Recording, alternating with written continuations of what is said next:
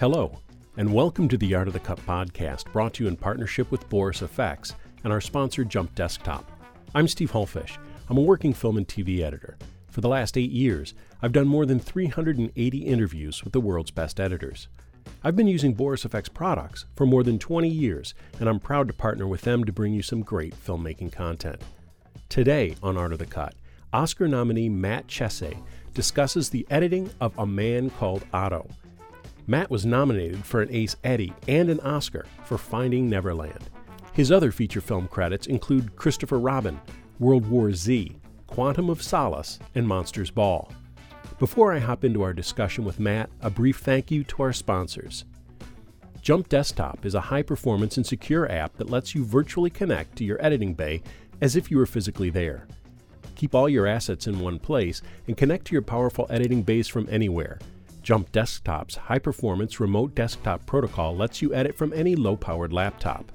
With end to end encryption, native support for macOS and Windows, and multi monitor support, you can be productive from anywhere. Jump Desktop also has collaborative screen sharing for collaboration with your team. See what thousands of editors have been using to get their work done from across the world. Visit jumpdesktop.com/cut to begin your free no limits 14-day trial today. And to our partner, Boris FX. I've been using Boris FX and Sapphire for more than 20 years, so they're not just a sponsor to me. I feel like they've been a partner in my cutting room for decades, helping me to deliver on the creative vision of my clients, directors, and producers. For all of us, our work is about bringing a creative idea to the screen, and for me, Boris Effects is one of the important tools that I use to do that. To see how they can help you on your latest project, head on over to borisfx.com and check out the Boris FX suite, which includes Sapphire, Continuum, Mocha Pro, Silhouette, and Optics all in a low cost monthly or annual subscription. If you want to read this interview with great visual support, you can go to either borisfx.com slash art of the cut, all one word, or borisfx.com slash AOTC. That site also has other great filmmaking content, so keep that bookmarked. And now, Oscar nominee Matt Chesse on editing A Man Called Otto. So this movie is based on a book. Did you read that and when did you read it?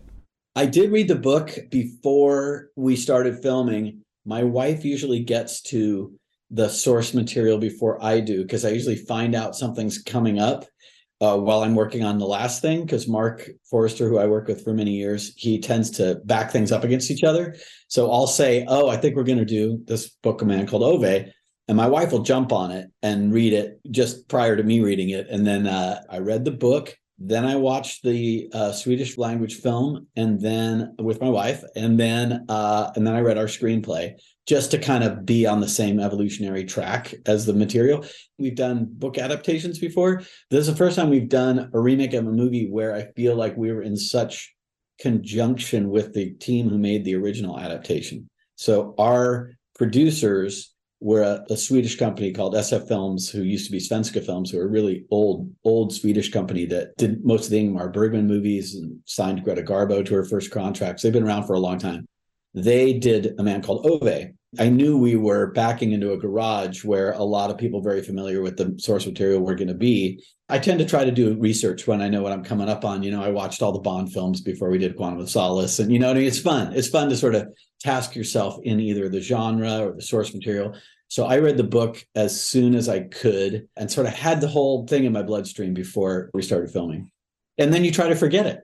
You try to store it all up and get all your moments and your feels and your beats and the things that you think are going to be special either from the page or from the script or from the other film. And you kind of you have all these sort of benchmark expectations that you want the movie to hit. And then you put those away and you dive in with the material that's coming at you and you discover a whole lot of other things that you weren't expecting and then sometimes i feel like you you try to guide the material back to what you thought it was going to be. You sort of try to build it because you have a, an earlier version of it in your mind that you made up that you're going for or you let new things occur that had never happened before that are just intrinsic to this project. And between both those routes i think you come to a happy place of getting the best of the material. You know what i mean? I've talked to editors who say I don't want that in my head. And some people say, oh, of course, I read every single thing I can get. I, I do as much research as I can.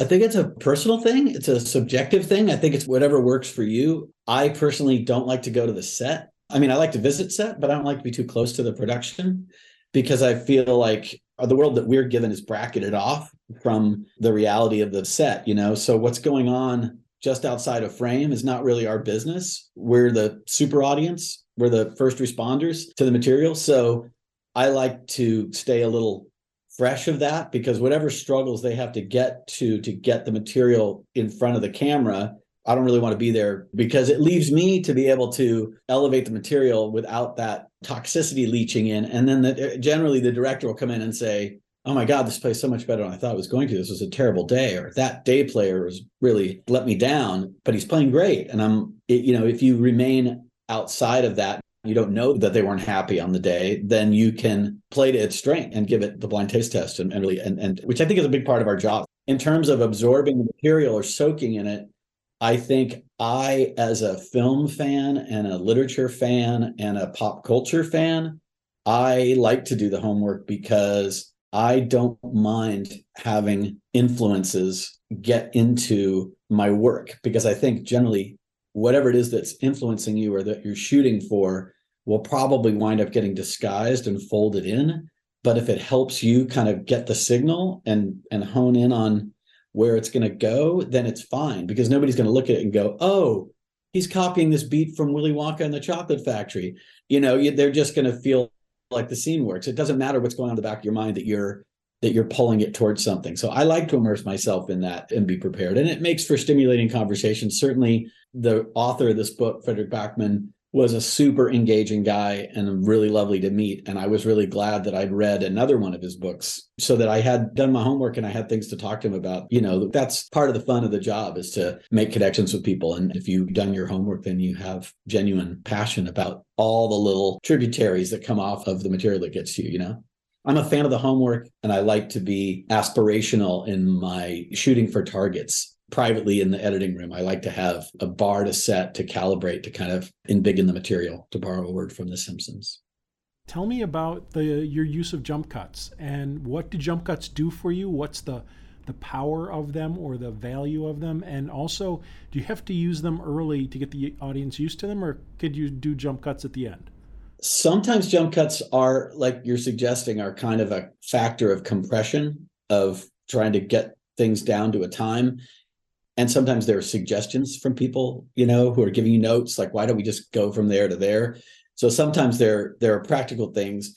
I think it helps if you find a language if you're if you're going to employ jump cuts if you're going to employ you know fade to blacks or dissolves between scenes or you're going to do synaptic sort of brain crackly kind of you know associative editing I think it's it's helpful to lay that pipe early and give people an idea of how what the language of the movie is because if you start to employ them out of the blue in the fourth or fifth reel it doesn't seem like your film so i think it's always good to do a little bit of gear changing i think jump cuts are helpful in keeping people on their toes and giving people a language those are really helpful in being able to accelerate the story, accelerate the timeline. They're going to become necessary at some point. So I think if you can give a a little a little bit of modern edgy editing and a little bit of crackle to it early on it allows you to have more flourish as you're going because you can't just kind of whip that stuff out later.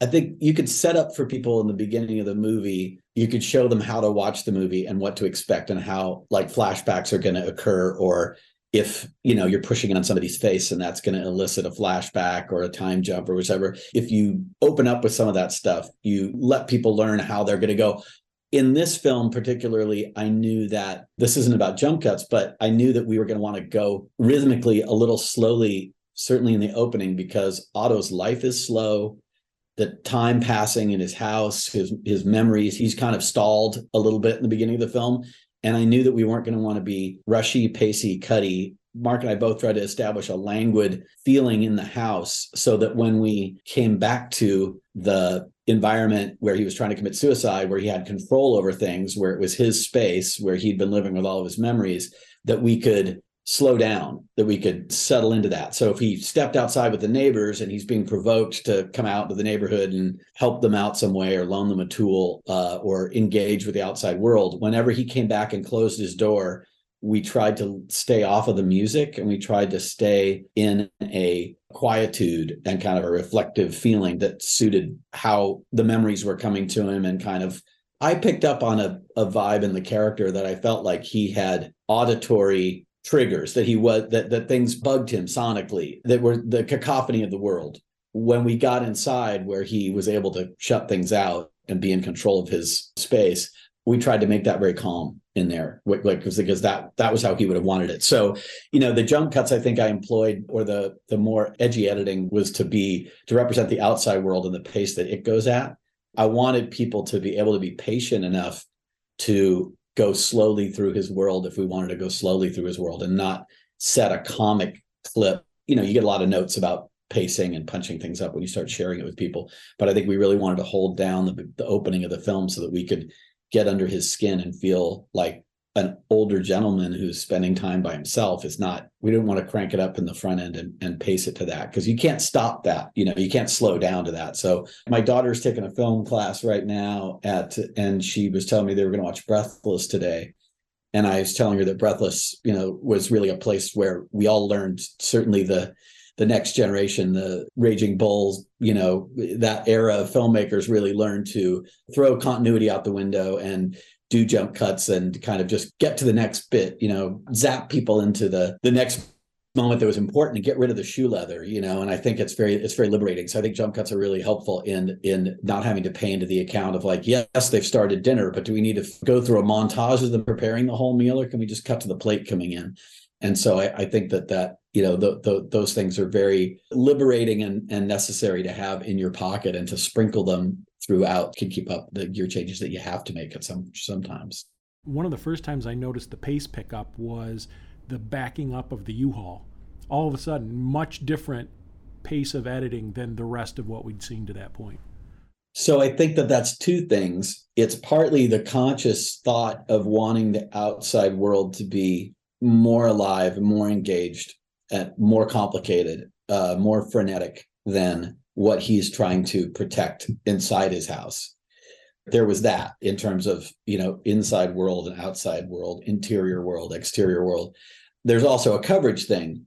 The way that Matthias Koenigswieser, our DP, and Marc had shot the suicide prep that kind of bookends the parking, they did it very economically, just a few setups, very deliberate and very static.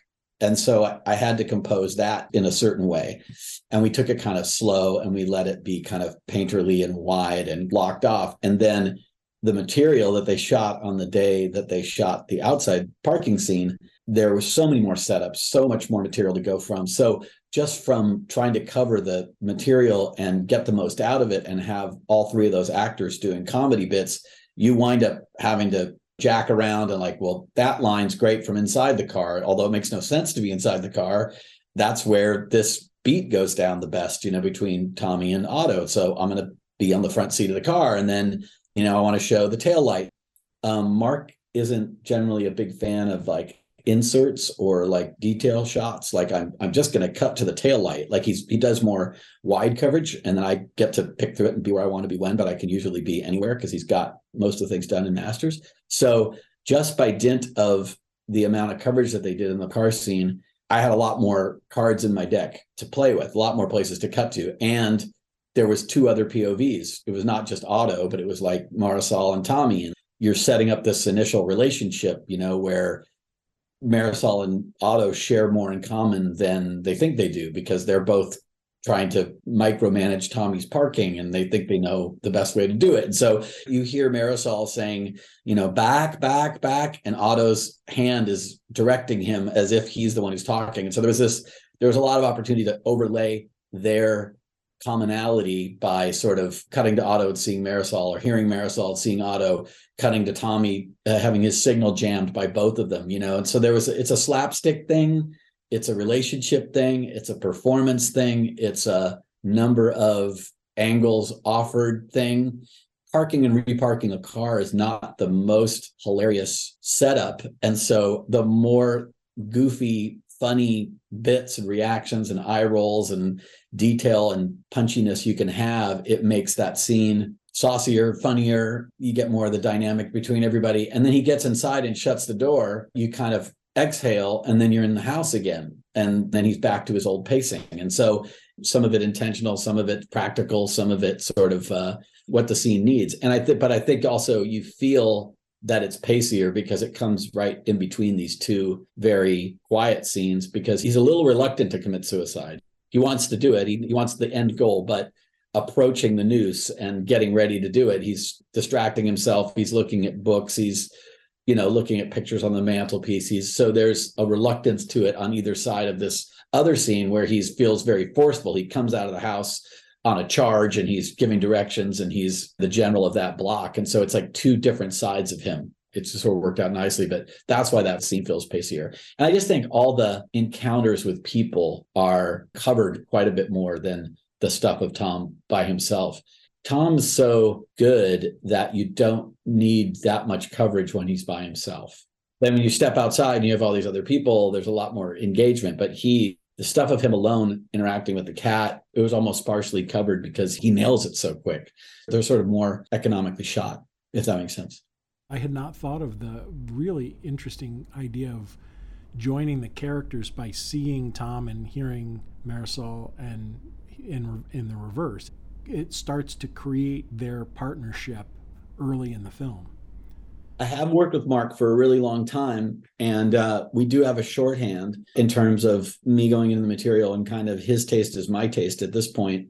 He'll say something really small to me. They recognize something in each other. They have an affinity, although it's a begrudging thing at first. But they they're they're both like slightly micromanaging and controlling, and they both sort of know what's they're very functional people and Tommy is not. And so that there's a few scenes in a row right there where that happens. And so when he when he mentioned that character thing to me i just started looking for it you know? You can build those things in. If somebody gives you the right size comb to go through stuff with you can almost always find what they're looking for if they mention it if they seed it beforehand. So i think when i was cutting the scenes on the doorstep he said something else really small the scene where they they come over and introduce themselves and she gives him the food and he tries to shut the door and she puts her foot in the way. I had cut it and showed it to him the next day because he was concerned about some coverage, wanted to make sure an angle worked. So I bashed something together. And his first look at my first version of that scene, I had really played a lot to Tommy because he was quite doing some funny stuff. And he said, I think you should try to stay with Otto looking at Marisol because Tommy is the sidebar to he's never seen anybody quite like this person before. And so I went back and honed it a lot and, and removed a lot of the interplay between Otto and Tommy and just sort of made him a distraction. But Otto's focus was very on Marisol and sort of like looking at her like an animal in a zoo. Like I'm not exactly, I've never come across this species before. And it really, it really helped the scene when I played it back for him. He was like, yeah, that's, that's great. And that's, that's kind of the way he directs me is he'll, it's sort of like um, Jedi mind tricks, like very small and I think he works with the actors the same way, just small indicators, and you sort of pick up on it. He's, he can be very, you know, a man of few words, but they're well chosen. And and I pay attention. If he gives me that kind of a an instruction, I can usually pull it off. So I start, I, I went back in and, and made sure that that was what was coming across and it, it unlocked a lot of a lot of really cool things because i started looking at the scene slightly differently and watching her when you might have wanted to be on otto or you might have wanted to be on tommy. I was like i watched i watched marisol from otto's pov you know?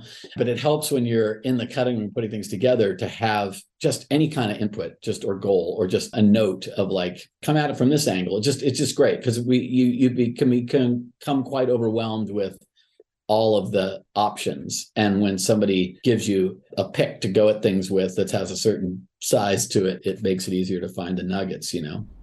Sometimes the director will give you a note on one scene, and that unlocks or informs a lot of other scenes the same thing.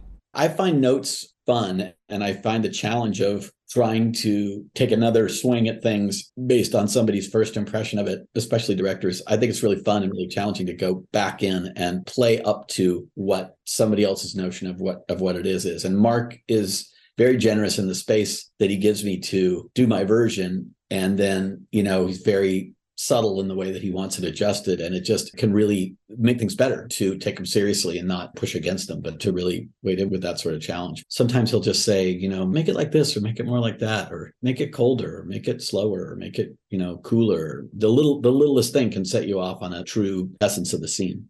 Take the note as a creative challenge not a complaint. Exactly. Take the note as a creative challenge not as a complaint i think is a great piece of advice and a great sort of bylaw Let's talk about flashbacks. Um, tell me about how you dealt with them. There's a bunch of flashbacks in the movie.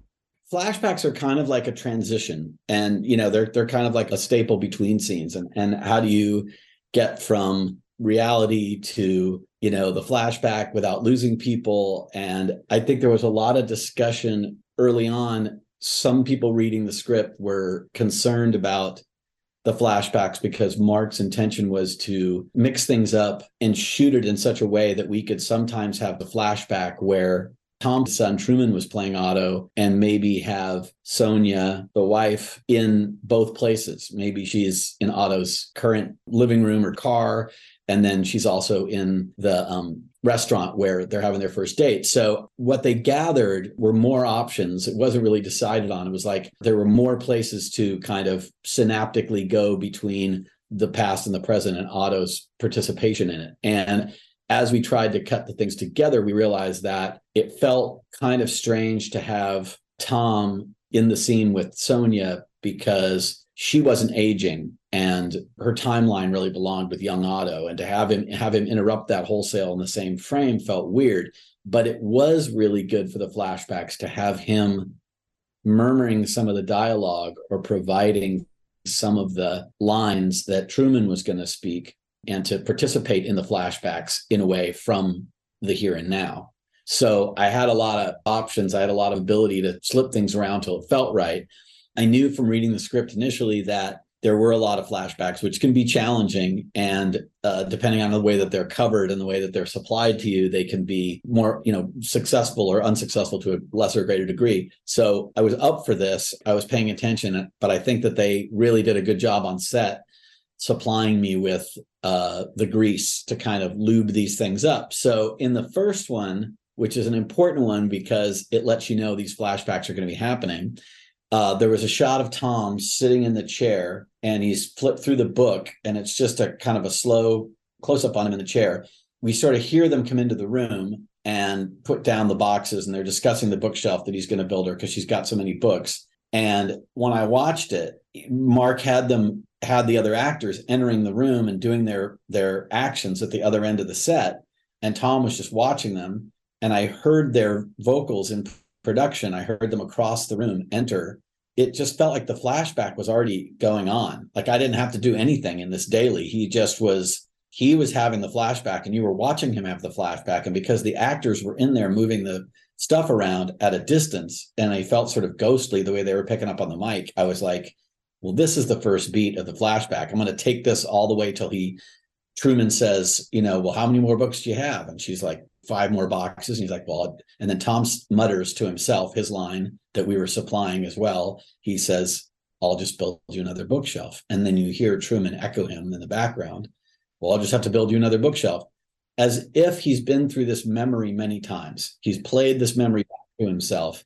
It's a sweet spot, it's a pleasant place, and he likes to replay it and he knows his part. So he says his line, which triggers Truman's line. And just in the daily, I was like, well, that's we're in. You know, I know exactly what's happening by watching Tom and hearing those voices. I don't even need to cut away. So I stayed with that. You know, that old rule about, you know, don't cut till you need to.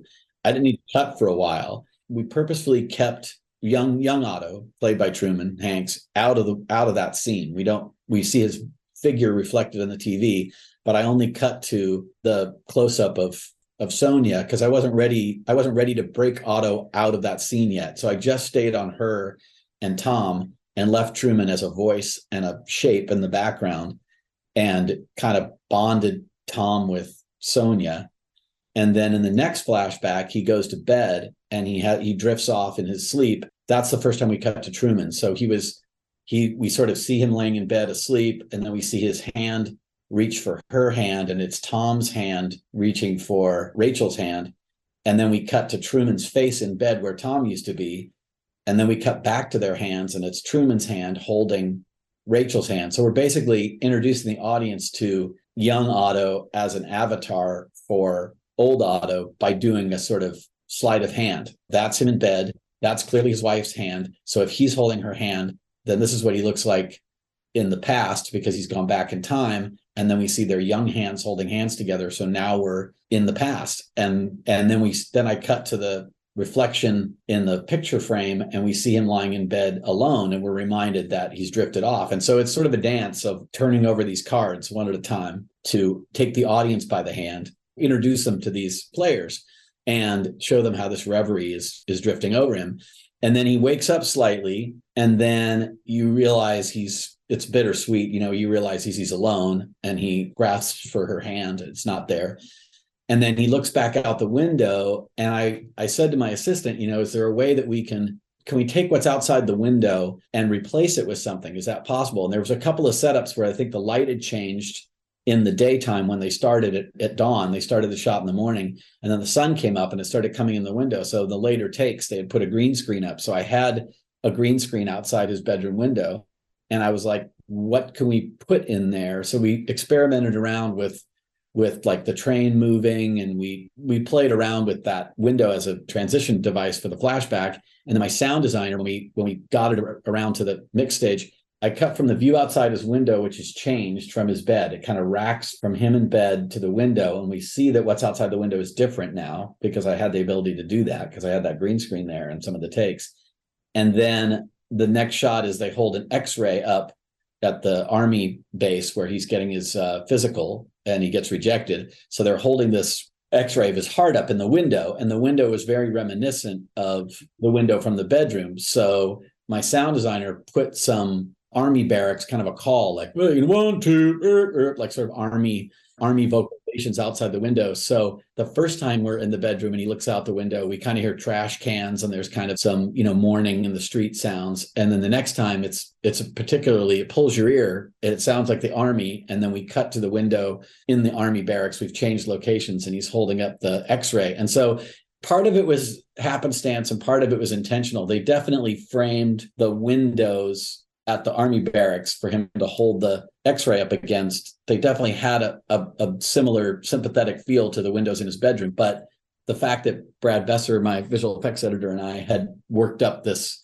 gag where we could do what we wanted outside the window added another level to it then we put some sound on it and it became this really fluid dreamy echoey drifty kind of a thing that you know really took the sting out of anybody being dislocated by like when the flashback kicked in you know? So it's it's like most things in in good editing. There are plans and then there's inspiration and happy accidents and then there's the contribution of a really tasteful creative ally who's working with you and the whole thing kind of just comes together. So I, I think that because there have been some reservations about getting lost in the flashbacks and trying some of the things Marc wanted to try with having you know sort of double casting Tom and Truman both in the same flashback, I think we were all kind of on point to make sure that that stuff was very smooth and didn't bump and was kind of slightly magical and graceful.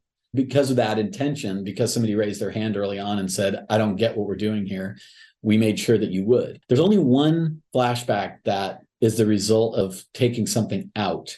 There's a scene where he's kicking people out of his house and rejecting the idea of taking the cat on.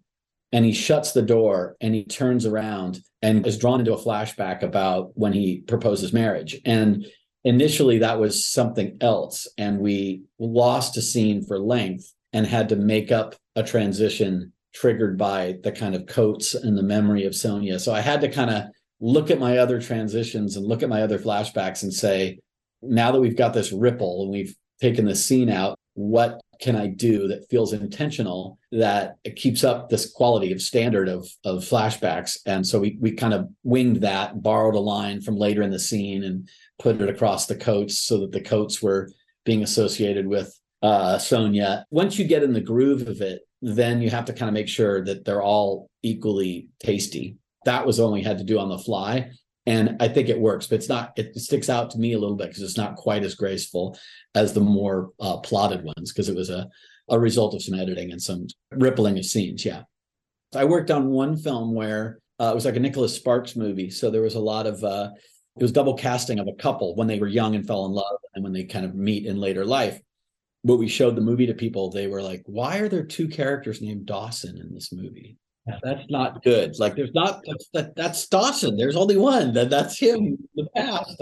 so they they almost thought there were like parallel timelines like the movie had had a stroke and there was like two you know two two timelines with the same with with with two different it's yes, exactly. Multiverse. Early, mul- early mul- unintentional multiverse. Uh, and that, yeah, you know you're in trouble when when somebody asks you, why are there two characters named Otto in the same film?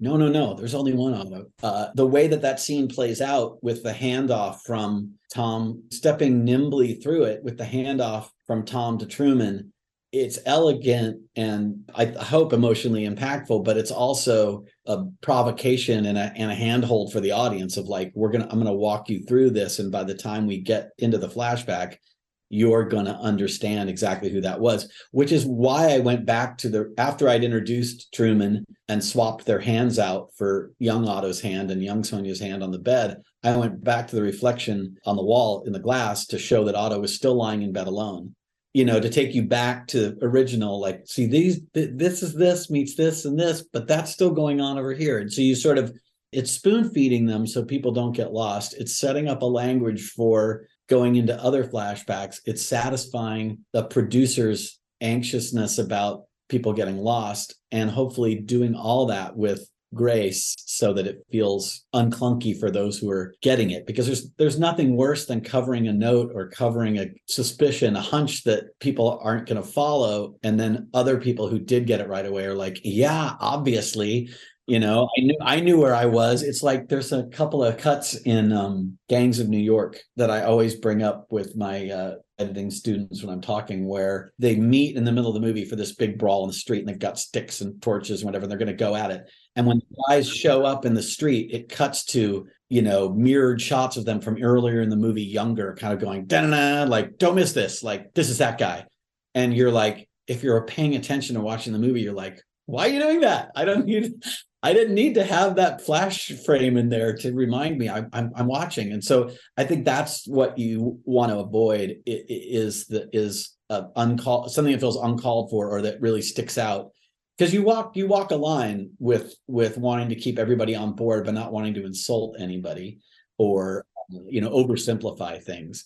And i think we've experimented along the way as filmmakers uh, both Marc and i of uh, uh, with simplifying or oversimplifying or remaining uh, willfully obtuse and letting people not not explaining things. And there's benefits and, and deficits to both those things. It's not always great to leave people in the dark or leave them guessing or assume that they get things. As we've gotten more mature as filmmakers i think we've become a little more sensitive to doing all those things gracefully and not assuming that everybody gets it or that people like to be left in the dark Let's talk about reaction shots and when not to be on the speaker. Um, I'd love to discuss the example of the Swedish bakery scene. How are you deciding what to play on Otto and what to play on Marisol?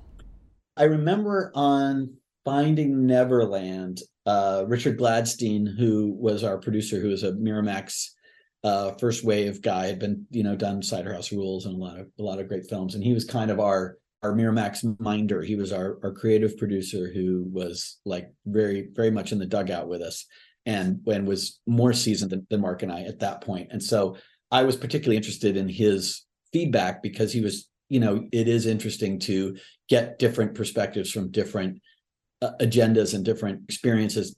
I remember him saying to me during a, a dinner scene, I think it was a dinner party scene with the little kids and Johnny Depp. And he said, you know, you don't always have to be on the person that's talking, you know, because I was, you know, I was kind of being very ping pongy. It was very, you know, back and forth. And so I was sort of like, but it, it hadn't really occurred to me at that point because I hadn't done that many films that maybe I did want to lean into some reactions a little bit more and, and let things drop there. And so I, I experimented on that movie with savoring that, looking for places to let something soak in or writing a reaction shot or not not doing what's expected. It's a delicate balance i guess of being in the sweet spot of what the scene needs and kind of what's satisfying them. Ostensibly i'd say that that's otto's scene because it's otto's memories. It's it's the warmest that he's been and the plosive uh, to her. He really kind of he, it's almost like he gone there for some confessional. He really he sets it up. He takes her to a place that's very personal to him, and he is ready to chat. And so watching that stuff come out of him was kind of the most beckoning thing when I'm going to the dailies and watching Tom do that naturally because he's defrosting in a way right in front of us. Like that's the most his guards down in the whole in almost the whole movie because his power windows go back up by the end of the scene. He's already like like he like we got to go. It's two o'clock and he kind of locks her out again because she kind of oversteps. And so I got to say it's not hard to know when you want to cut to Mariana because she's such a that character that actress so so well suited just fit her like a glove and so she's listening to Tom as we're listening to Tom. And so to go through her dailies, like the kindness, the empathy, the engagement, she's prodding him and giving him just enough. You know, she's not going to spook the horse. She's just the character is giving, you know, Marisol is giving Otto just enough to keep him going without letting him realize that he's kind of really sharing himself and uh and she's very gentle and so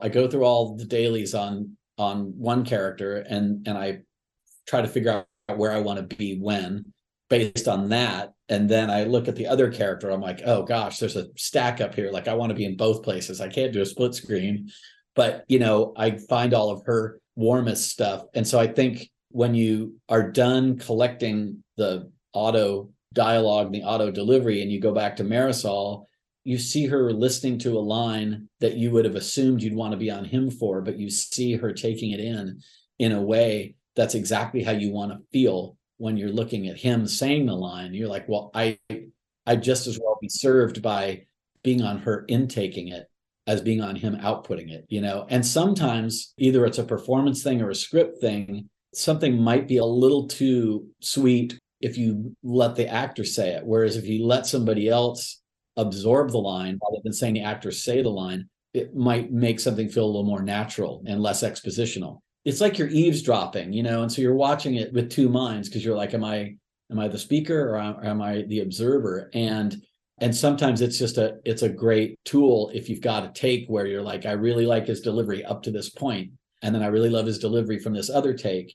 But if I go to her and let him speak the line over her, I kind of get the best of both worlds. I'm I'm I'm watching her warm absorption of it, but I'm also getting his best read without having to feel like I cut away from that take at a weird time. So it's sort of like, again, it's sort of a prestidigitation. It's kind of a dance. It's like you're making soup and you're testing it. You know, it's a little, a little salty, a little, you know, a little sweet, a little sour, a little, you know, and you're, you're sifting those things. And, and I just felt like she's almost a silent partner in that scene, but she's so giving and she's so great that when I would watch her daily, I would think, well, that's what I would want to be getting back from somebody if I was talking to them. That would make me want to keep going. Like I feel like she's just a green light. And so it's a pretty organic thing for me. I I am a people person and I like to watch and I like to listen and I like to talk. And so I'm sort of having the ultimate cafe experience right there, being able to make it go, make it go as good as it can, you know, because I, I'm just really, I'm just really fond of both those performances. So it, was, it made it pretty easy. But it really sounds like you were really, uh, you know, with a great performance, you were choosing the actual moment of her listening to a specific line. With these particular actors, it was a real smorgasbord. I mean, they were both so, so on and in it the whole time. And I think the two of them really locked in. So it was really just a response thing of sort of like going through a smorgasbord line and picking all the things that feel appealing and going back for the things that you want to double up on. Like nobody else is ever going to go in and watch this stuff uncut after I go in there. Probably not even the director. This is probably like the one time somebody's going to sit through eight or 10 takes of Mariana Treviño listening to Tom lay down this scene. So I'm watching it sort of drift by me, but when the thing lines up where he's saying a line and she's absorbing it, it's a combo of kind of like what I'm hearing and what I'm seeing. And when it tugs a little bit or breaks a little bit or feels like really organic, like that only happened in that one take. There's something really, she turned her head or she bit her lip, or there's just something very fond or whatever the emotion you're going through. But in that particular scene, it was like when things lined up, you just kind of feel it. Like you hear it and you see it, and you're like, oh, that was sort of in sync. I don't even need to borrow Tom's line read from another take. I could just I just want to be right here because all the stars kind of align for you, you know, in, in a certain way. I I that's a movie moment. That's like a keeper. Like I want that's that's where I want to be. And like there's a scene where he wakes up in the hospital and he's had the heart attack and she is at his bedside and there was just one take where they were in a medium and she was just he had just woken up and she was like oh like odiato and she sort of held his hand. There was just this fondness there that wasn't in any other take and it, i didn't even need to be right there at that moment. I could have been on either one of their close-ups or i could have been you know wide or on the other side of the bed but it's like when that stuff goes by and and and and you know that if you don't scoop it out it's not necessary but it's like that's got to be in there. Like that was real. That really touched me. That moved me. And i think that more than anything else that's what i am guided by when i'm editing is trying to shepherd all of the most poignant moments or all the most you know real feeling moments of and sometimes it's just it's an angle it's the lineup it's the body language it's the which take it occurs on. They've done it three times and they're in a groove or whatever it is but you just it, that beat goes by in that take and you're like oh, i gotta use that. That just you know and it and it, it speaks it speaks to you. And if you line enough of those things up especially I feel like the moments that feel like one-offs, like when an actor says something in a way that is real to life but is unexpected or like that was an interesting read like they and she only said it that way once and that felt really off the cuff. If i put those in and protect all those beats then it just makes everything else feel more real because that had to be real. That was just so organic. And so i just i think it's it's really helps the material if you watch for all that stuff the one the one off stuff and the moment when they're when they're right there that is not going to occur again you know that nobody's going to go back for it's not mentioned in a script it's not a beat or a, a moment that is outlined but you catch it and you're like oh my god that was amazing. And you go back to it and you're like oh i got to protect that. And i think that is probably what drives me in the first cut going through the dailies is is collecting all that stardust. It's an honor and it's a you're charged with that. It's you're the only one who's going to go down to that mine again and and and pull that stuff up. And so your custodial duty and you're sort of you're charged with this to deliver that stuff to bring back the gold. And and at least if not put it all on screen at least know where it is so you can file it away and bring it back if you need to make things warmer or colder or whatever whatever the i had a, i worked on a film where they decided that the female character had been cut too coldly in the beginning of the movie although she was supposed to be cold and that, that she had resting bitch face. And so i had to go back through the movie and like warm her up and make sure that in this certain section she wasn't coming off too tooty. Although i really felt the actress would have been fine with with how I had cut her. The two female producers i was working with were like that that's she's too she's too she's not likable enough. And i'm like well she's not she doesn't she doesn't like him right here you know? So so some sometimes you're your instinct is is not as box office friendly you know and you're, you're going for truth. Did your choice of performance change when you saw the entire film in context? The best performance is not necessarily the best performance that makes a smooth arc. There's always a day of reckoning when when you put things all together and you watch them on a run uh you know both both in performance and also in sort of length and breadth of scenes sometimes. If you if you cut your dailies every day, you make everything a meal, you know, main course, and then you put it all together and you're like, oh, this is actually tapas, or this was just the salad, you know, or this was an appetizer. Like I didn't need to make a meal out of this, or maybe this just maybe this whole thing, maybe this whole thing is just be a montage rather than a main course. Because a lot of times the coverage and the the shooting on the day doesn't necessarily belie what the scene needs to be. You can wind up with a lot more material than the movie really wants in the end just because they're at a remote location they're not going to be able to do another company move that day so they're just why, why not shoot it out? So they just wind up spending all the whole day on one scene and in the end it could just be a couple of cuts you know but you've got this kind of embarrassment of riches. So so i think a lot of those notions of looking at the thing as a whole happen on a lot of levels when you put the whole thing together and as Marc and I have progressed in our relationship, our, our collaboration, I used to wait and try to cut everything linearly as much as I could. I would go through the material as we got it every day, but I sort of started cutting the movie at the beginning of the movie and worked towards the end and didn't worry that I had an assembly when he wrapped. We just used to not work that way. We used to just go to let the thing accrue and he would he would be patient enough to let me sort of cut linearly, which I thought was a great way to go because then the movie really tells you what it wants in each scene and it's it's much clearer than sort of Frankensteining together all these scenes and realizing that you're three hour you know you never get you never get a three hour cut that you scratch your head at how to tighten it. If you're cutting linearly you sort of get to the end of the movie right when you want to get to the end of the movie because you know you're laying paving stones. The calendars have gotten tighter and the expectations and the turnaround and needing to share we i do do much more of an assembly that's ready when when he gets done with the shoot. So i have a little bit of a jump on taking out those rough edges and compressing things and modulating you know performances. Also in the last couple of films we've had moments where Marc wanted to see before he finished filming as much of the movie as he could so that he could figure out when and where like flashbacks occur or Marc wanted me to assemble the whole thing and record an actress reading helen's lines and put place them as they were supposed to be placed in the movie and basically create placeholders and cards and kind of audio for all of her beats.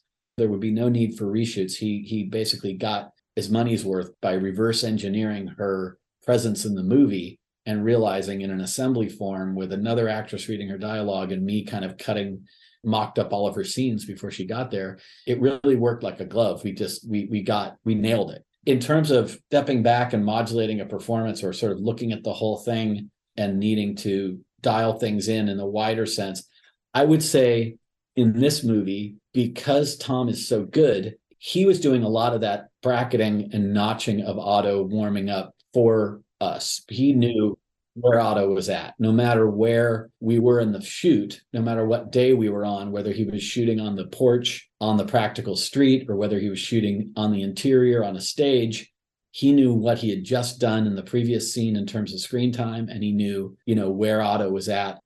A lot of that guesswork is gone because he is he's done the adjusting. Um, that said, I'd say if he had a tendency to do anything that I needed to work with or into. It was that he has a natural ability to be very charming and very sweet and very warm. I had to hold on to the grumpy as long as I could because sometimes I don't think that he could ever be too grumpy for too long in this movie. Another one of those things that get in your ear when the author Fredrik Backman visited the set in Pittsburgh, he said to Marc, somebody somebody said something about it's such a beautiful story and to watch Otto go through this transition and come to life and and go through this his art Otto's arc. And Fredrik said, Otto never changes. Everybody else changes. Otto's the same through the whole movie. He doesn't. He's always that guy. He doesn't get any warmer and he doesn't get any colder. He's just Otto. And Marc told me that Fredrik Backman had said that, and I took that to heart. I was like, I'm not going to let him you know, I'm not going to let him get too warm and fuzzy, or I'm not going to watch. The, I don't think Marc ever planned for him to have one moment of an epiphany.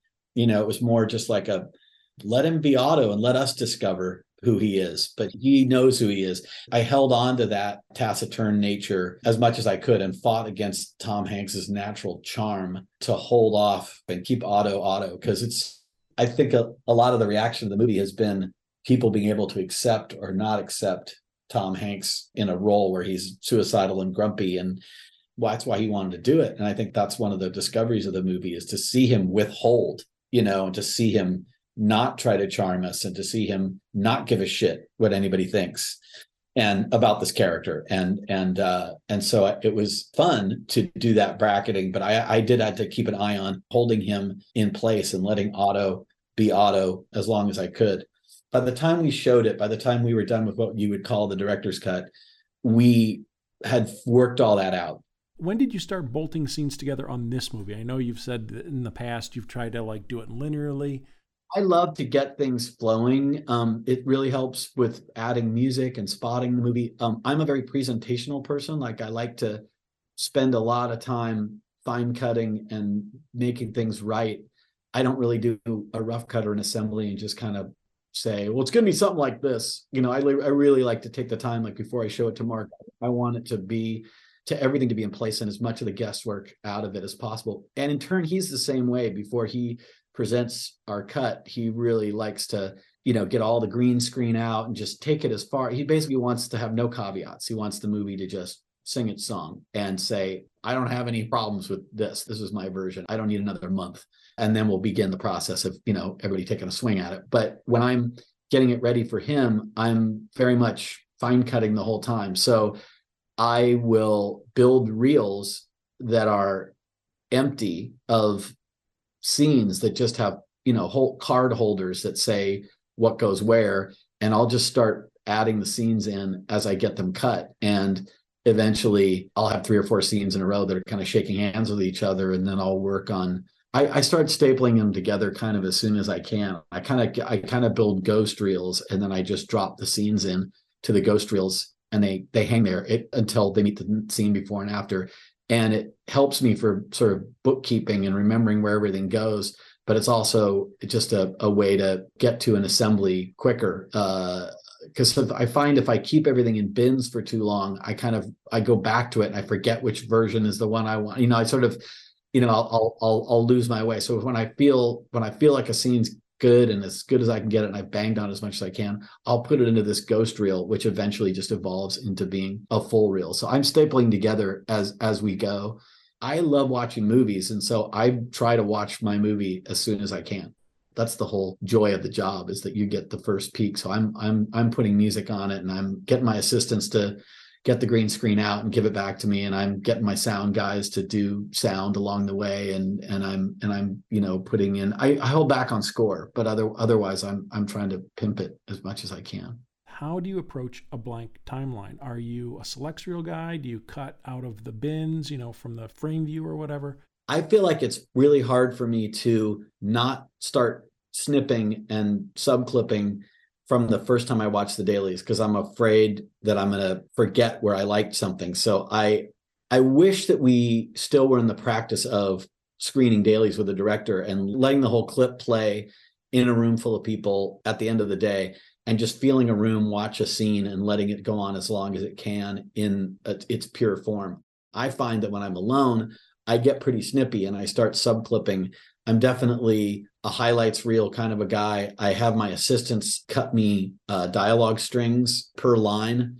I'll have them do that in the background as I go because I find it's really helpful to have that as a reference when you get stuck for time or when you get notes and you need to change things or if a line's bugging you. If you just have them all, you know, laid up, you could just listen to everything, every line in a row. And but I generally pull sub clips and then I just write something very self-referential to myself, like you know, great smile or amazing natural, you know, very natural, or, you know, use this, or, you know, like uh he blinks, or just something very obtuse that anybody else who went into my bin would be like, what's with these comments? I don't understand. But I it's a fi- like a filing system, and I will remember what what my knee jerk thing was why I subclipped that. And so I have a kind of a, a crazy bin full of little bits that I like to keep myself from getting into that blank timeline feeling, I generally will start two sequences of the same scene at the same time.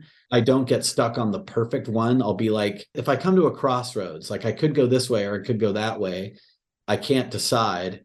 I'll just make up another sequence and sort of start it, start it going in another direction. And there's a painful thing about decision making. You feel like you're drowning kittens, you know. So I sort of to let something go. If I I'll have a, an A sequence and a B sequence, and then I'll remind myself, you know, also remind myself after I'm done with the A sequence, I'll go back and look at the B sequence to see if there's anything that I want to graft onto it. And I I often revisit my my bins along the way of stuff that I've pulled to make sure that I, you know, didn't didn't not go back to something great, you know, because there's so especially in a movie like this with Tom Hanks and you know these performances, there's so there's so many great great reads and you know you can't get it all in but i i try to i try to keep challenging myself and going back and and revisiting things. Um but yeah i i don't one thing i do to keep the flow going in the beginning when the when i have an empty timeline is i play score under my dailies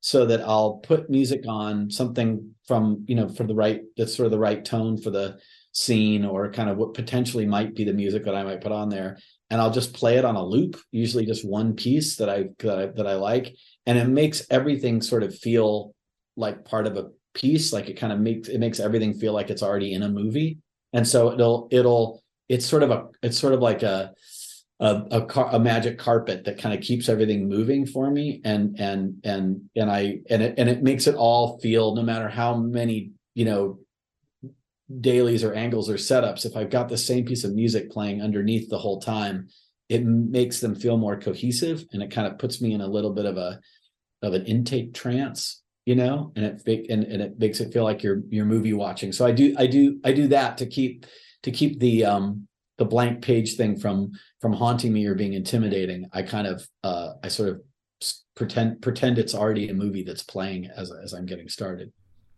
Got it and so you've got all these sub clips in a bin these great little moments this gold that you've you've uh, mined.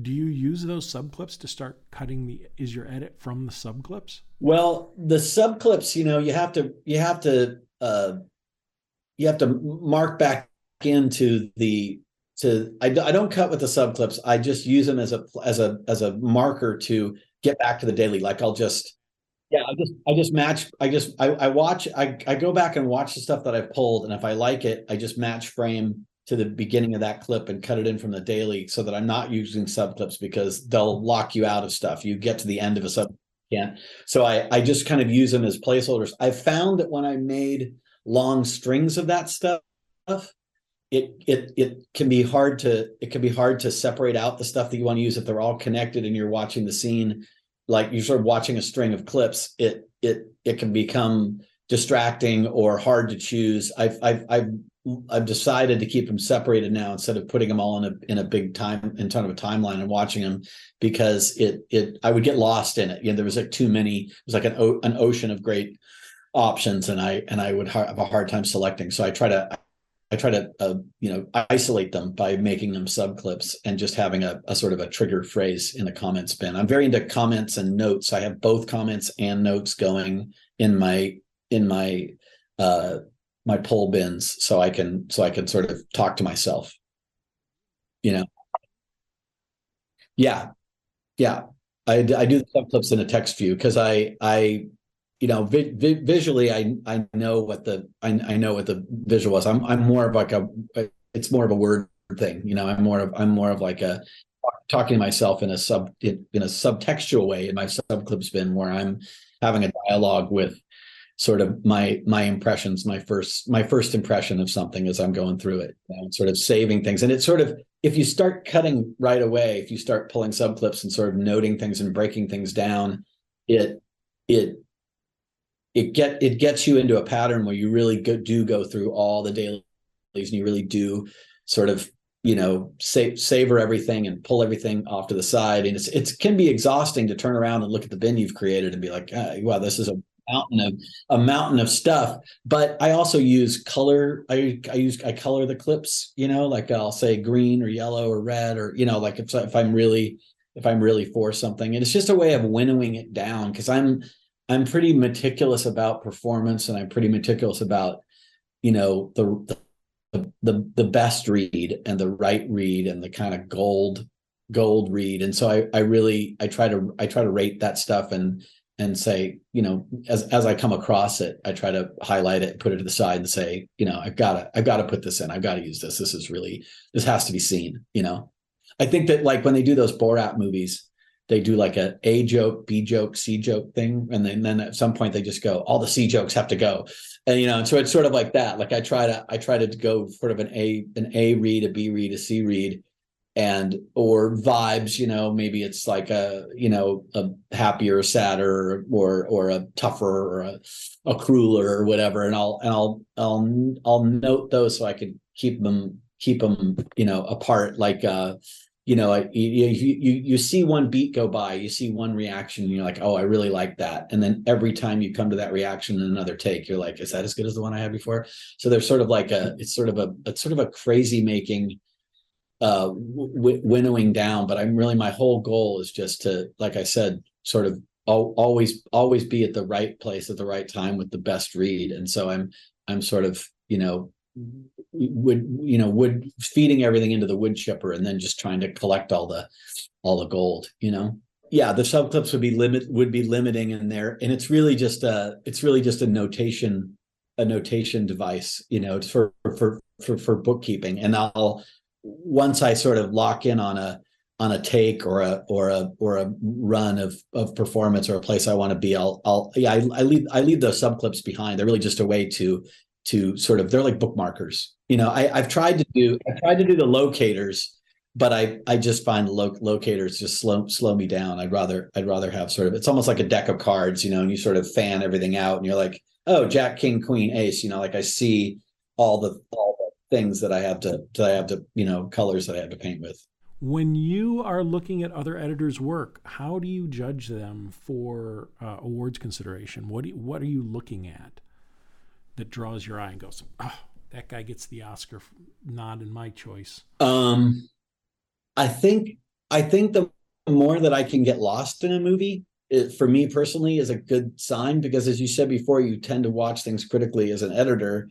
And would I have done that? Would I have not done that? Or though that was an interesting choice, or I wonder what else they had to work with. And you sort of, you know, you sort of you could be, you know, pretty picky and pretty critical and pretty editorial in the way that you're watching the movie. And I find that when I can get really lost in a film and forget about the filmmaking process and the fact that I participated in it and just take the ride on the film, uh, that's something. Also, I think that with modern editing and modern films, uh, I tend to not love um, the super nat super nat when when naturalism is done well. Like uh, what was the help me out here? What was the Maggie Gyllenhaal movie that she directed with Olivia Colman, um, The Lost Daughter, The Good Daughter. So that movie, when I was watching it, I loved the rhythm of it and I loved the time slip of it. And I love the way that it it handled that style, which doesn't always work for me, but is a very modern thing where you just sort of like things are drifting in and out and you're hearing a little bit of this scene and that scene you've got the same it's two different actresses playing the same person at two different times and this this scene in the present is influencing this scene in the past and i can get really bugged by that not being done well and when it's done really well and i and i'm envious of it or i'm like ooh i you know that was that's that's a tricky thing that normally bugs me and this is really this is really like organic and feels very called for. And it's not i know it's not easy to have a director say i want this to just kind of flow and just kind of be loose in time and we're kind of going back and forth. And uh, i think Affonso Gonçalves edited that film and i just remember watching it and really buying it and really getting lost in it although it was a lot of editing it felt very organic and very called for. So when I when I noticed myself not noticing the editing that I would normally be noticing, I think that's a good thing. Um, uh, that that impressed. So you're an an invisible artist yeah. kind of guy, invisible yeah. artist. or or just yeah. I think I just I look for things that I admire or I think, wow, uh, that that must have been tricky. Like I remember seeing Memento and thinking, wow, I can't imagine having to have had to cut Memento. And I really wanted Dodie Dorn to win the Oscar because I just thought that was that, you know, that was that was mind mind bending. And so I think that that oh well, I mean, a perfect example this year when you watch it, everything everywhere all at once. I mean, I mean, you just like, come on, like that that that that just kicked ass on all levels. And the editing had to be you know so challenging and the timeline and the and the just the wackiness and the slapstick and the action and the and the character and yet it had so much soul and had so much to say about parenting and about love and about letting people go and you know I, I just thought it was such a profound movie but it was wrapped up in these you know hot dog fingers. I was like so i i think i think I put myself in the in the seat of the editor a lot when I'm watching somebody with that many plates spinning and they're pulling it off and I'm sucked in, I can suck myself out and go, this is this is a great job. I would I I I don't know if I could have done this. You know, that's always a good indicator to me when I'm like when I I kind of break a sweat and I'm like, I wow, I don't know what I would have done with this, or at what at what point did they decide that this was working, you know? Um, and conversely, I look at movies that don't have you know things going on in them. As hard as as hard as I work to make a movie, uh, you know, flow and make a movie coherent and make a movie absorbable by as many people as possible and and the process of getting a movie approved and sort of through through all the testing and everything. And then i watch a movie that just kind of lays there and is not evolving or doesn't really have a point of view.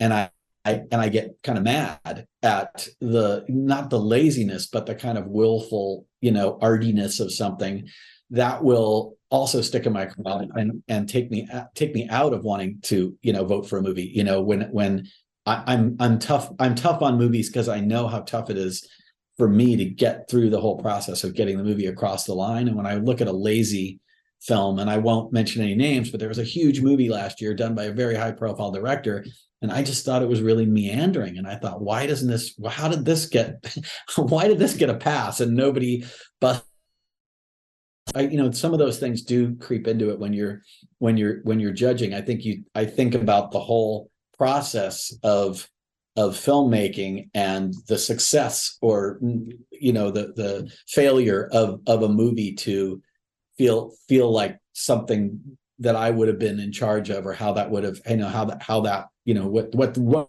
rigor what rigor it was put through you know hey, so here's the deal. You've done numerous movies with this director. He clearly knows who you are. 15, 13, 13 films. He clearly knows who you are. He doesn't have to go, uh, geez, I, I wonder who that guy's agent is. What's the value of having an agent? Um, I think for me, because I do bring most of my own jobs in, the value of an agent is having a bad cop who will ask for things and push for things that I myself would be reluctant to. Um, I'm a kind of a cheerleader, people pleaser kind of a person, and I just want people to like me.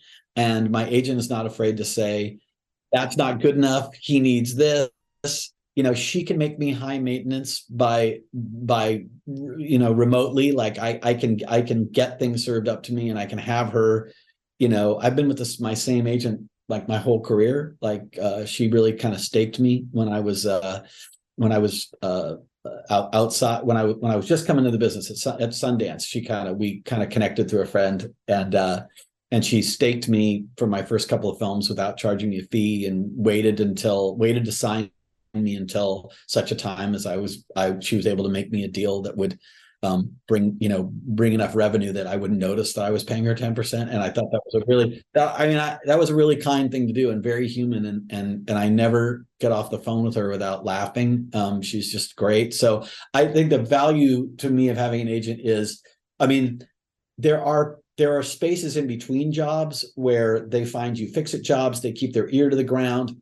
You know, I I can't can't be sure that Marc is going to go on to the next thing he thinks he's going to go on to, and that he's definitely going to take me along. So she keeps me um, in the game. You know, she keeps my name out there. She keeps me meeting people. Um, there's certainly four or five spots in my filmography where I've got stuff that that she scared up for me that weren't you know that weren't marked things. So I just think you gotta you gotta have somebody. It's like having a tax person or having a um, you know you you just got to have somebody else in there who's learned who's you know tracking you besides your wife uh, or your partner you know who, who's gonna who's gonna keep keep an eye on things and and you know uh, is gonna be there for you. I've had i you know i've been on remote locations and called her upset you know wanting to get out of there and wanting to pull the plug and had her talk me off a ledge you know it's a you know i think it i think it's an it's it's a necessary evil that's not even really an evil. It's the way it's the way that the that the system is constructed and and and so you if you want to play you know if you want to play ball you gotta you you gotta you gotta have one. So hopefully you have one that's looking out for you. It has, has understands your taste understands what you do or don't want to do and can give you good advice. But i, I think it's it's a it's it's a it's a required thing that um uh, will get you, you know, will get will will get you the best deal and and just as a, there as a as a as a panic button, you know, and certainly certainly keep there's i think there's myriad myriad benefits for me in the end. I don't resent my agent. Talk to me about ego and the role of ego in the editing room and what's the role of ego in, with an editor? Ego is is fairly inappropriate as an editor. Uh i i think at least for me i i as a younger editor i used to get in a in a snit when you know I was challenged or there were you know notes that second guessed me or you know felt like they were undermining what I was going for or like they didn't understand. And I think it's very easy to be very dramatic and and kind of uh, high-handed about that stuff. But as I've gone through the process enough times my motto is sort of keep the drama on the screen you know like don't you know and and be you know you know not be easygoing I mean, I think you have to stick up for yourself and you have to stick up, you have to defend ideas. But I think I think the best person, at least the way my relationship works with Marc, the best person to defend yourself to is the director. If you're getting notes from outside, you know, if you're being challenged, if you hear something as if you hear something as a as a indicator of the way things are going or if you see if you if you see a trend going on that you don't agree with uh, i think the person to express that to is the director and to empower them to defend you and say you know either through their either playing it as their own card or or you know just sticking up for the movie in general is to let them you know go into the fray. I don't think it i don't think it empowers an editor to come off as you know stroppy or you know headstrong or make a big noise. I i just don't do i don't do ego or you know sort of alpha dog sort of stuff well. That's not really my personality and you can't really fake it. And i know there are some people where you know they intimidate you know they have reputations and they intimidate and they throw chairs or there's you know there's there's legends of of you know tough tough ass editors who are hard to work with and i i can't really imagine that. I i feel like our role is to be a consigliere and to to buffer those things. And i think the ego ego and politics wise the trickiest thing is to is to build a bridge between the director and the studio and the producers and settle bets and remind the director that there's you know value in notes and try to try to ease some of those creative tensions and not to bring them in yourself. You know not to add to that. There's enough ego and enough you know push me pull you going on and i think that if we if we add to that and get our backup as editors it blocks the process and as i said before I've unlocked some real, you know, keeper stuff by taking an, a note as a challenge rather than as a criticism, as you so nicely stated it. And and I also know that if you try to do notes badly just to serve them up badly to get people to get off of a note that you don't agree with, you can get stuck with it and they can really love it and be like, perfect, exactly. And you're like, no, no, no. Actually, if you're gonna like that, I'm I could do it better, but I, I, didn't really, you know. And so I really try to give, I really try to give notes my all in in and in in that you might have to might be the way to go. And sometimes you surprise yourself. Sometimes a note will come along that you didn't see coming or that you know seems off tone, and and you can really turn it into something. It's it's a it's it's it's tri- it's tricky, but I I think that yeah, I would just say the ego the e- ego ego of the editor and being easily bruised. You can you can rant to your assistants. You can use your cutting room as a sounding board to blow off all your steam and i certainly do a lot. I download about what's in my head or what's in my heart but i kind of let it i kind of keep it at, i kind of keep it at work you know um yeah, I, I, and and try to keep it in the cutting room and don't let it spill over into the director's head because I feel like they have so much they have so much going on. But then again, you have to stick up. You have to stick up for you have to you have to pick your battles and you have to stick up for the things. Save that. Save your ego for the things that are really important that are going to hurt the movie if you don't raise your hand if you don't stick up for them. I try to own, I try to play the cards that are best for the film rather than myself that's what's important. The film, the film is more important than we are as as individuals. So if you really know that something's best for the film, you you have to find the sympathetic ears and and explain explain to them why why you put something in there and why or why this why adding this piece of music here or taking this piece of music out is is not what's best for the film you know? And and i find as it goes along most of the things that you feel intrinsically as the editor wind up coming out on your side in the wash anyway when they test and when they compare it's like it's you usually don't have to fight as hard as you think you do because the signs will it signs will out what's what's the best version a lot of times just just by um you know road testing things. So you don't you don't have to you don't have to scream and shout and stamp about everything well also when i get down the road sometimes and i look back over my shoulder after a year if you catch your movie out of the corner of your eye or you you know you have to go to maybe it's released later on and you kind of find yourself trying to recall why you got so upset about things at the time like you know you're like why would why did that seem so important? You know this is all fine. And i and i and i freaked out and went to the mat for that. But in the end i can't really remember why it was so important and the movie plays fine. And so comp you know it's it's a, it, it's like anything it's a it's a dance. But i think it's i think it's more more important to support the support, support the film and support the director um, and and keep everybody keep everybody engaged and heard. It's a tricky it's a tricky job. It's the hardest part of teaching editing to students is the politics because in film school you're kind of taught to stick up for yourself and like you know you go with your gut and and that nobody really teaches you about all the people that you have to keep together you know and how to how to you know all the the long it's a long road of, of getting a movie done and you're gonna have to stare these people in the eye at the final mix you know you can't just blow things up as you go. And and and you also have to you know you also have to bring harmony where there's a lot of disharmony. And so i think it's only part of the job to do the creative stuff uh, in in in your in your little woodshed. And and and editing students just think i'm going to come out of here and be an editor and i'm going to stick up for myself and i'm just going to be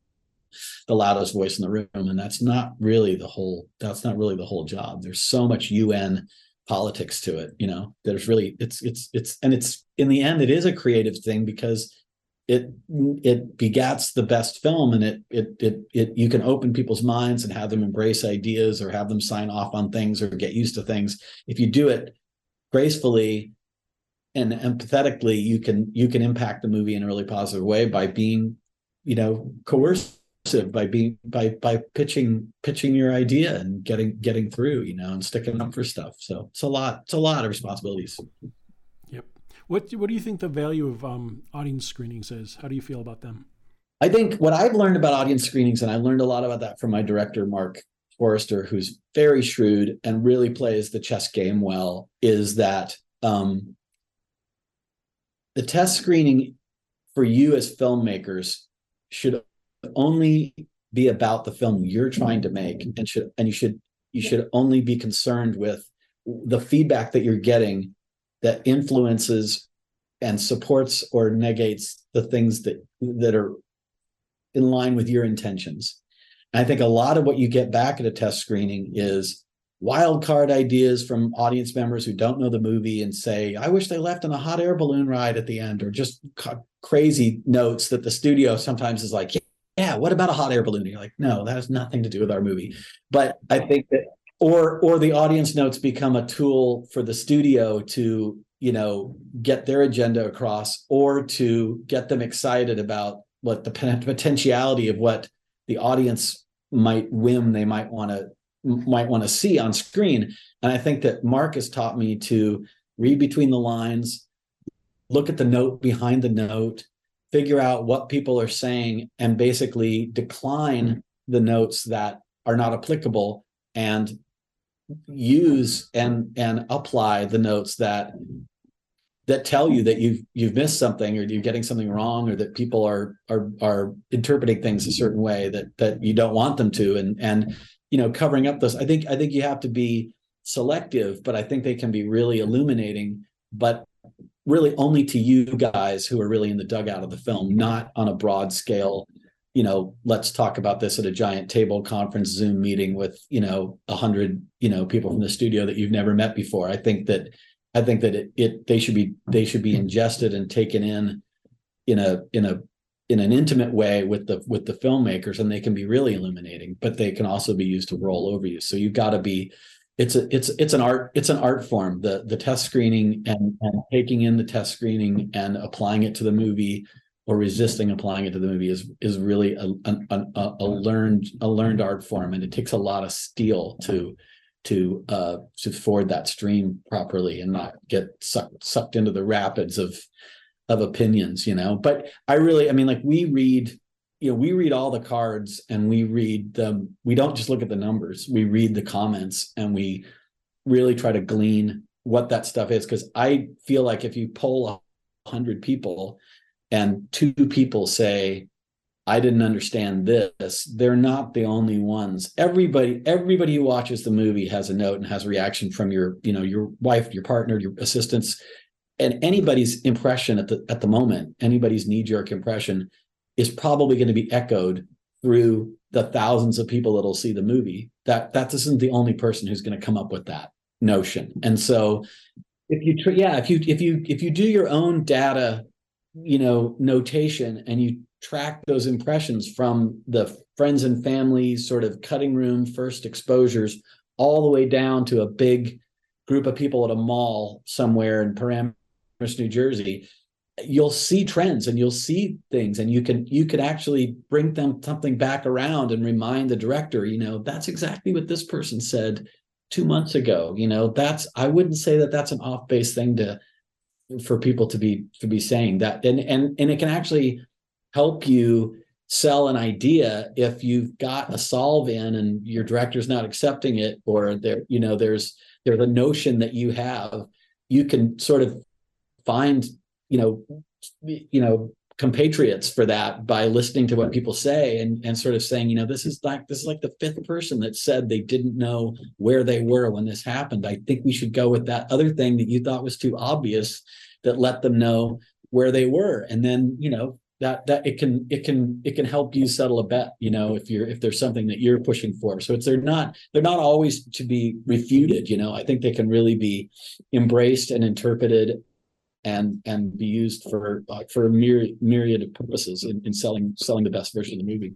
Use the screening audience for evil or uh, for good, not evil. Yeah, exactly. yeah, it, it, takes a lot to it take it takes a long time to come to that place. It's it's I don't I don't wouldn't say it's it's it's easy. It's kind of like a firing squad, but but if you if you if you figure out what it what it means to you and you figure out like what you can do with it in the long run, it can you can really you can really flip it because it's it's a potentially you know pretty gnarly pretty gnarly experience but but i i, I think that it, practice and pra- practice and restraint and kind of squinting your eyes and squinting your ears uh, you can learn a lot.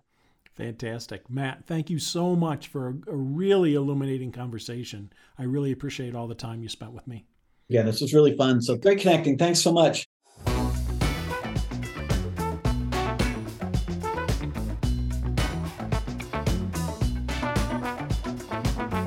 That's it for Art of the Cut this week. Thank you so much for listening. Again, if you'd prefer to read this interview with visual support and clips and trailers, head on over to borisfx.com slash art of the cut, all one word, or borisfx.com slash AOTC, where there's a ton of great expert content for filmmakers of all types. Also, check out my book, Art of the Cut Conversations with Film and TV Editors, for a topic driven curated look at the craft of editing. Thanks to Matt Chesse, ACE. Thanks to John Chung for editing today's podcast. And thanks to our partner, Boris FX, and to our sponsor, Jump Desktop. Be sure to check them out at borisfx.com and jumpdesktop.com slash cut. I'm Steve Hullfish.